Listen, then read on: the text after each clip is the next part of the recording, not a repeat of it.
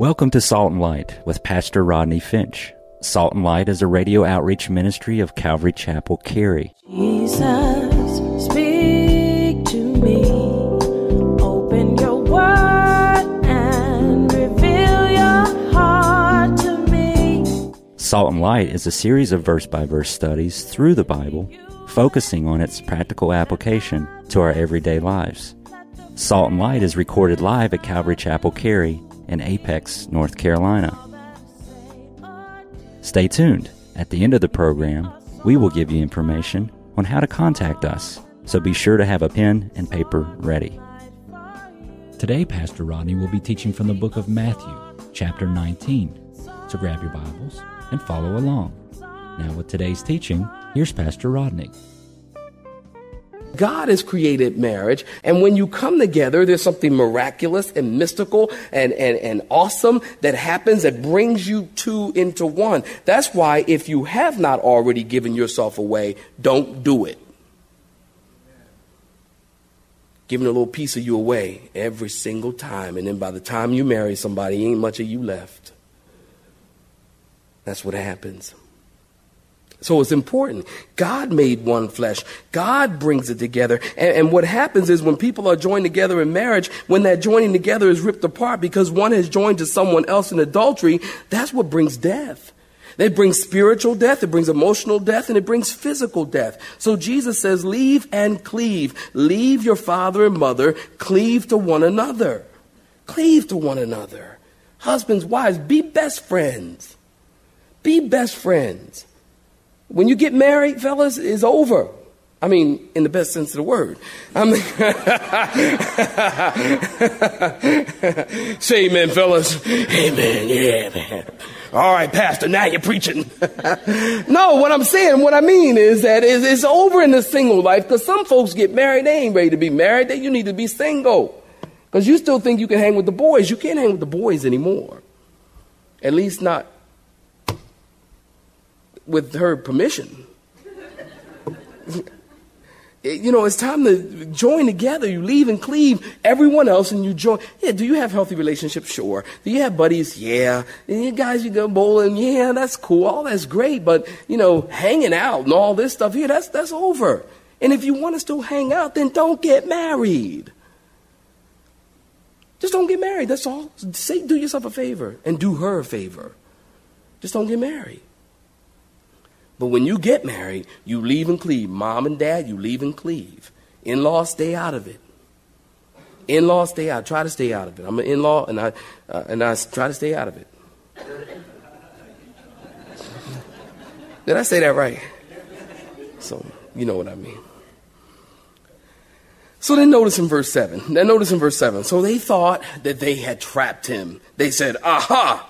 Jesus, you are saying we shouldn't divorce our wives, but Moses, the lawgiver, he commanded us to give a writing of divorce to give to our wives. Now, again, the Pharisees are quoting Deuteronomy 24, verse 1 through 4, which says, When a man takes a wife and marries her, and it happens that she finds no favor in his eyes because he has found some uncleanness in her, and he writes her a certificate of divorce, puts it in her hand, sends her out of his house when she has departed from his house and goes and becomes another man's wife, if the latter husband detests her and writes her a certificate of divorcement, puts it in her hand, sends her out of his house, or if the latter husband dies who took her as a wife, then her former husband who divorced her must not take her back, but to be his wife after she has been defiled, for that is an abomination to the Lord. Deuteronomy 24, 1 through 4. You see, Moses, Moses did not, and be clear, Moses did not, I repeat, did not command, require, recommend, or sanction divorce. He did not. Moses is putting restrictions or guidelines on divorce. Moses is simply saying, when you do divorce, here are the guidelines. Someone once said, Moses is giving a divine concession for human weakness. I like that. And these guidelines would do two things. Number one, it would cause you to slow down and not hastily divorce. Because once she's gone, Deuteronomy 24, once she's gone, she's gone, you can't have her back. The former husband cannot have her back. Number two, it would give time to find a scribe. Find a scribe? What's that mean, Rodney? That means it would give them time to cool off and maybe go get some counseling or talk to someone who can help them to understand God's will for them. You see, it would give them that time to cool off, not do anything too hastily, and then cool off, and then go get some counseling. Let me just tell you, if you're contemplating divorce this morning, may I suggest, may I suggest, think long and hard before you do. I can't tell you not to divorce. Who am I? I'm not the Holy Spirit. But I can tell you this think long and hard before you do. Find a scribe, find a counselor. Take the time to seek out good Christian counseling, counseling from the Word of God. And can I tell you something? You don't have to hire a psychologist if at 150 bucks an hour. I mean, if you really want to spend 150 bucks an hour on counseling, then give it to me. No, I'm just kidding. I'm sorry. You don't need to. You know what you need to do? You find yourself, and listen, I got in trouble for this statement about a month ago, but I'll say it again because I think it's true. You need to find a spirit filled, born again believer who believes in this word and believes in the infallibility of the word of God, who can counsel you from the scriptures. That's all you need. And then you also need to be willing to take that counsel and go and do it. You see, what happens more often is when we go to counseling or we go find a scribe, we already made up our minds. I have talked to more people that come in, they've already made up your, you've already made up your mind. Well, if you've already made up your mind, then why are you finding a scribe? I mean, look, go do what you're going to do. But if you really want the heart of God and you really want to seek God and you really want to know God and you really want to know God's will for your life, then find a spirit filled, born again believer who knows the word of God, who can counsel you in the things of God. And they'll say, hey, this is what God, and then you say, you make up in your mind before you go there, hey, what, what they tell me to do, I'm going to do it. I'm going to do it. Whatever they show me from the word of God, I'm going to do it. And then you give God an opportunity to move in your life and to move in your marriage. You don't need secular counseling. Don't go to the world for counseling. Amen, saints? Don't go to the world for counseling because the world's going to mess you up. The world's view of divorce is whack.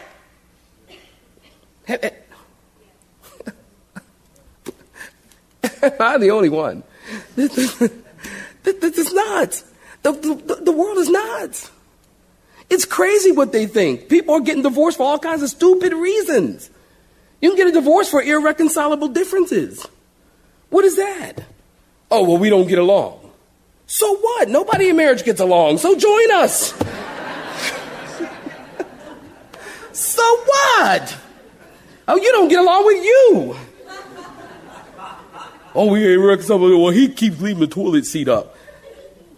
So? Men have been doing that for years. Did you not know this before you married him? Of course. Irreconcilable differences. I'm amazed in our culture. There was this lady, a young lady, and I, and I love this little story. This young lady was talking to a marriage counselor, and she said, When I got married, I was looking for an ideal, but I married an ordeal, and now I want a new deal. Isn't that true? Divorce and remarriage is acceptable in our culture. Might I add, even the norm. Even the norm. Right now in the United States, nearly every state has what is called a no fault divorce law, which makes divorce almost as easy as marriage. In Sweden, Sweden has a one day divorce law. If you have no children under the age of 16, you can get an immediate, no questions asked divorce. Did you know Americans has 50% divorce rate? More people are part of a second marriage today than the first.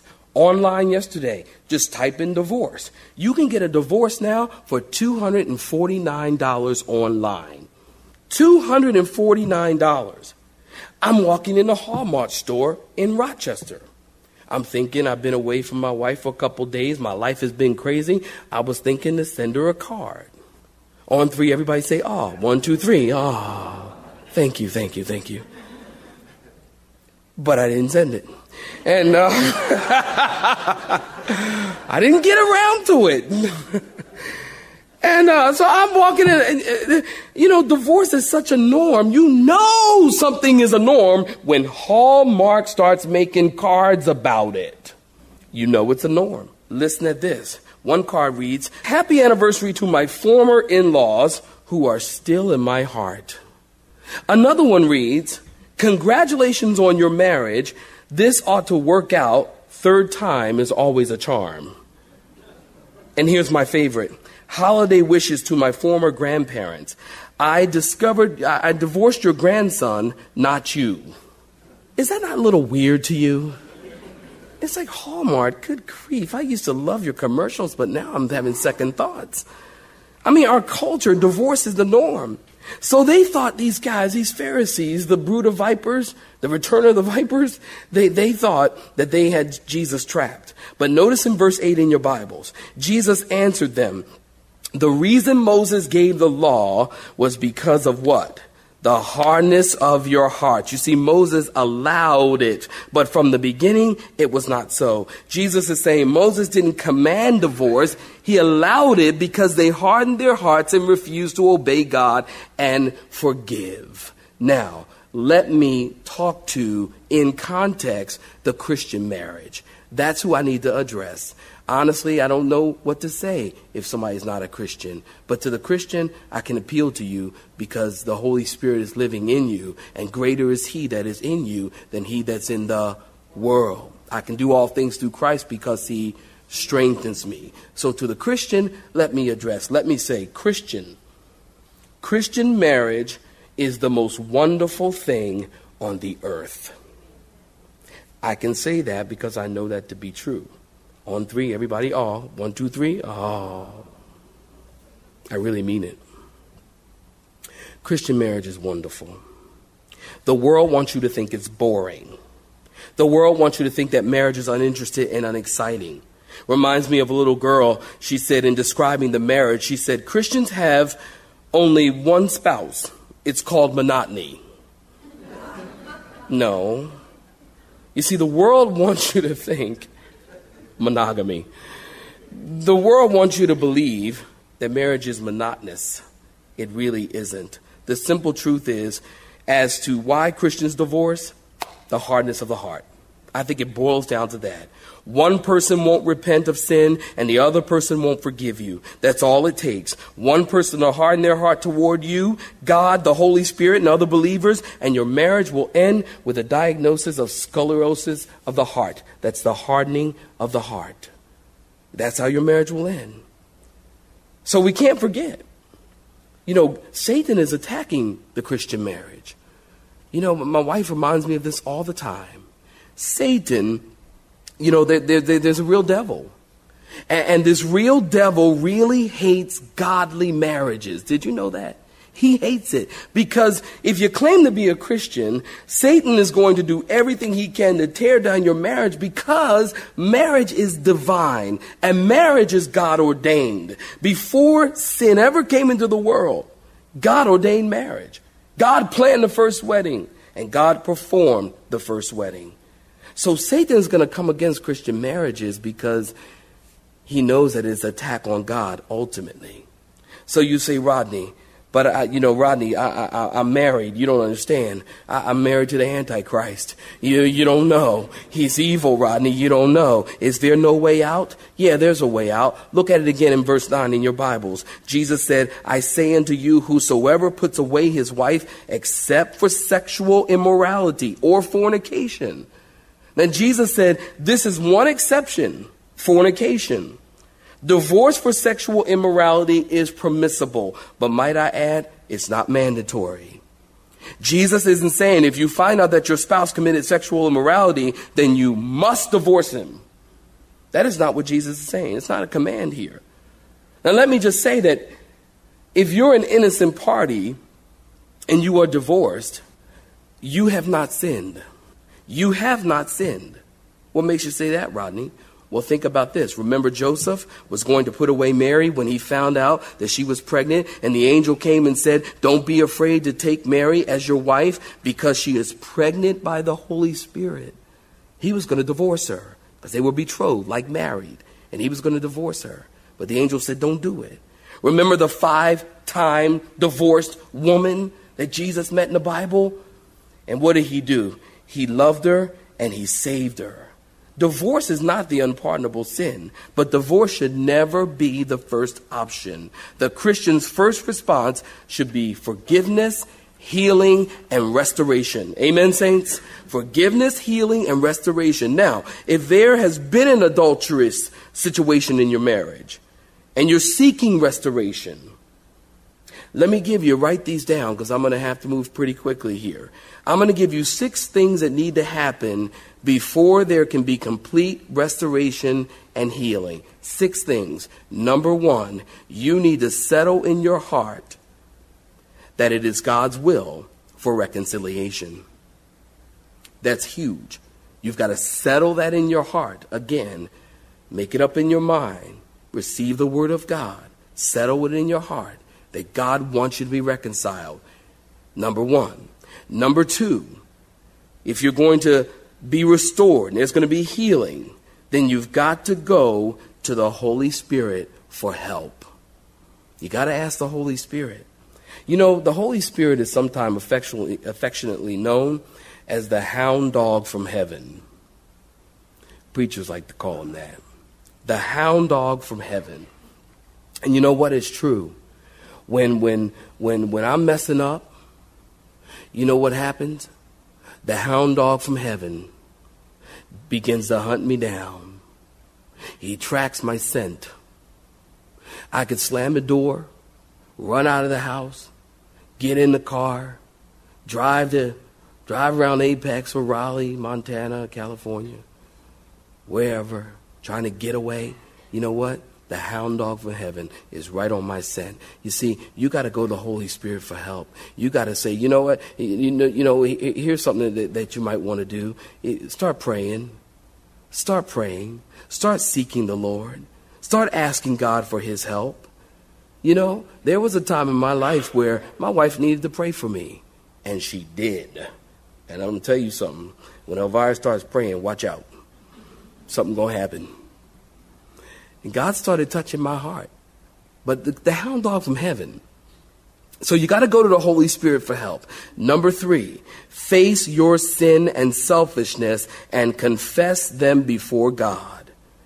Face your sin and selfishness and confess it before God. Very, very important. Number four, confess your sin before your spouse and use the W word. What's that? I'm wrong.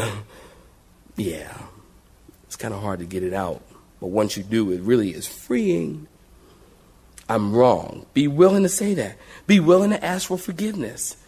You see, number five, be willing to forgive. You got to be willing to forgive. We talked about that last week. If you weren't here, I encourage you to pick up the CD. You've got to be willing to forgive and never, ever, ever try to pay somebody back. I've heard of situations like that. Well, he committed adultery on me. I'm going to go out and do it on him. No, you don't do that. The Bible says, Vengeance is mine, I will repay, says the Lord. Don't do that. You just sick God on them. God will take care of it. And God can get them, get them better than you could ever hope to. Amen?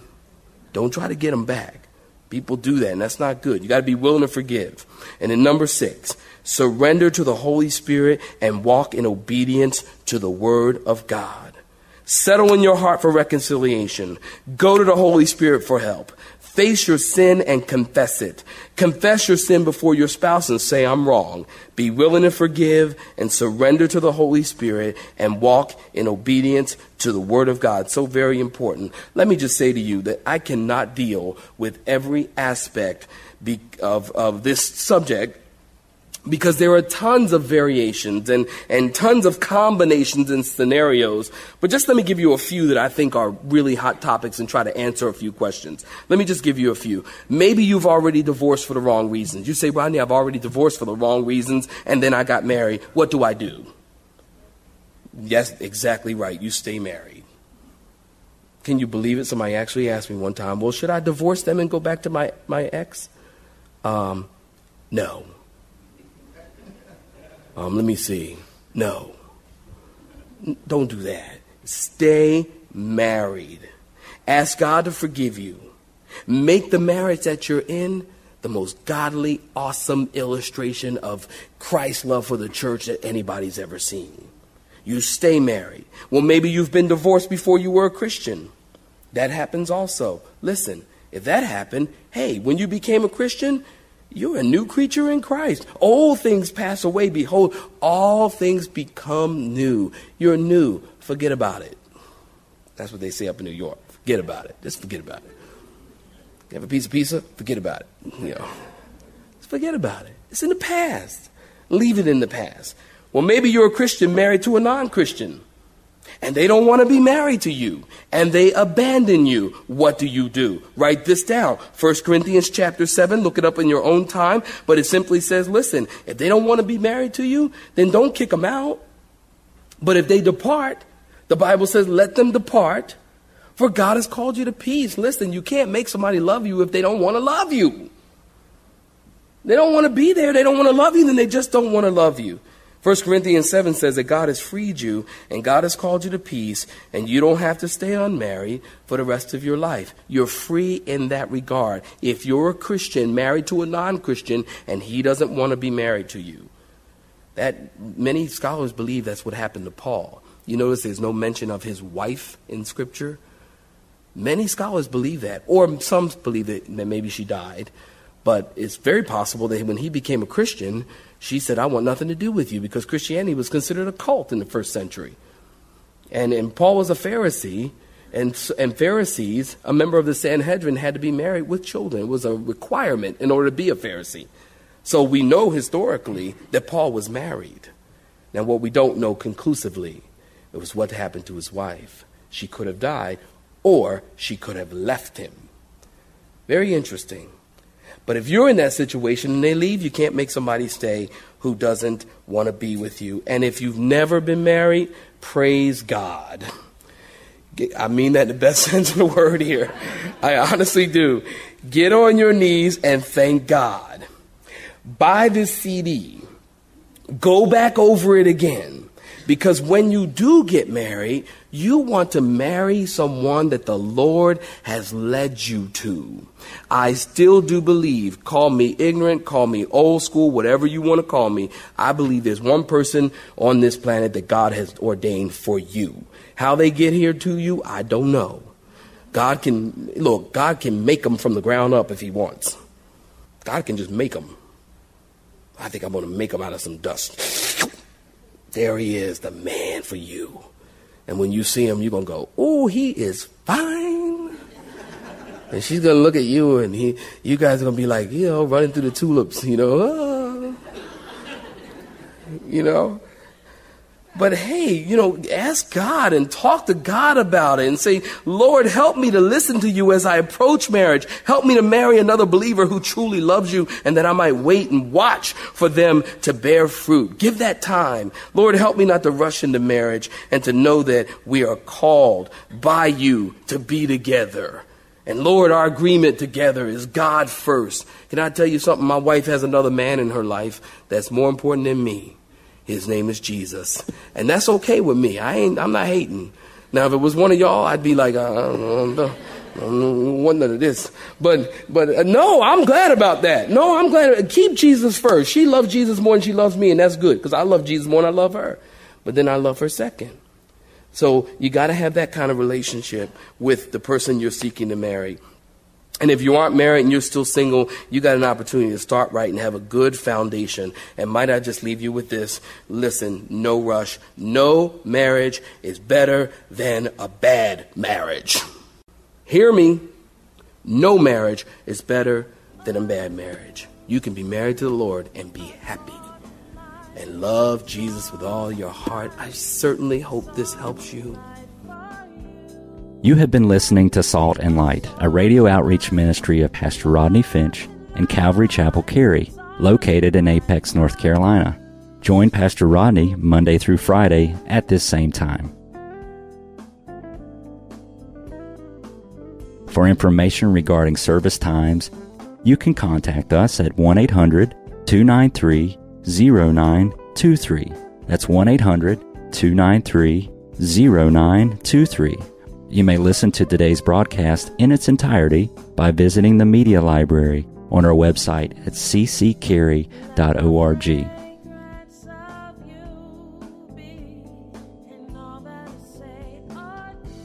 We would like to thank you for tuning in to Salt and Light and pray that you have been blessed. Until next time, may you be salt and light.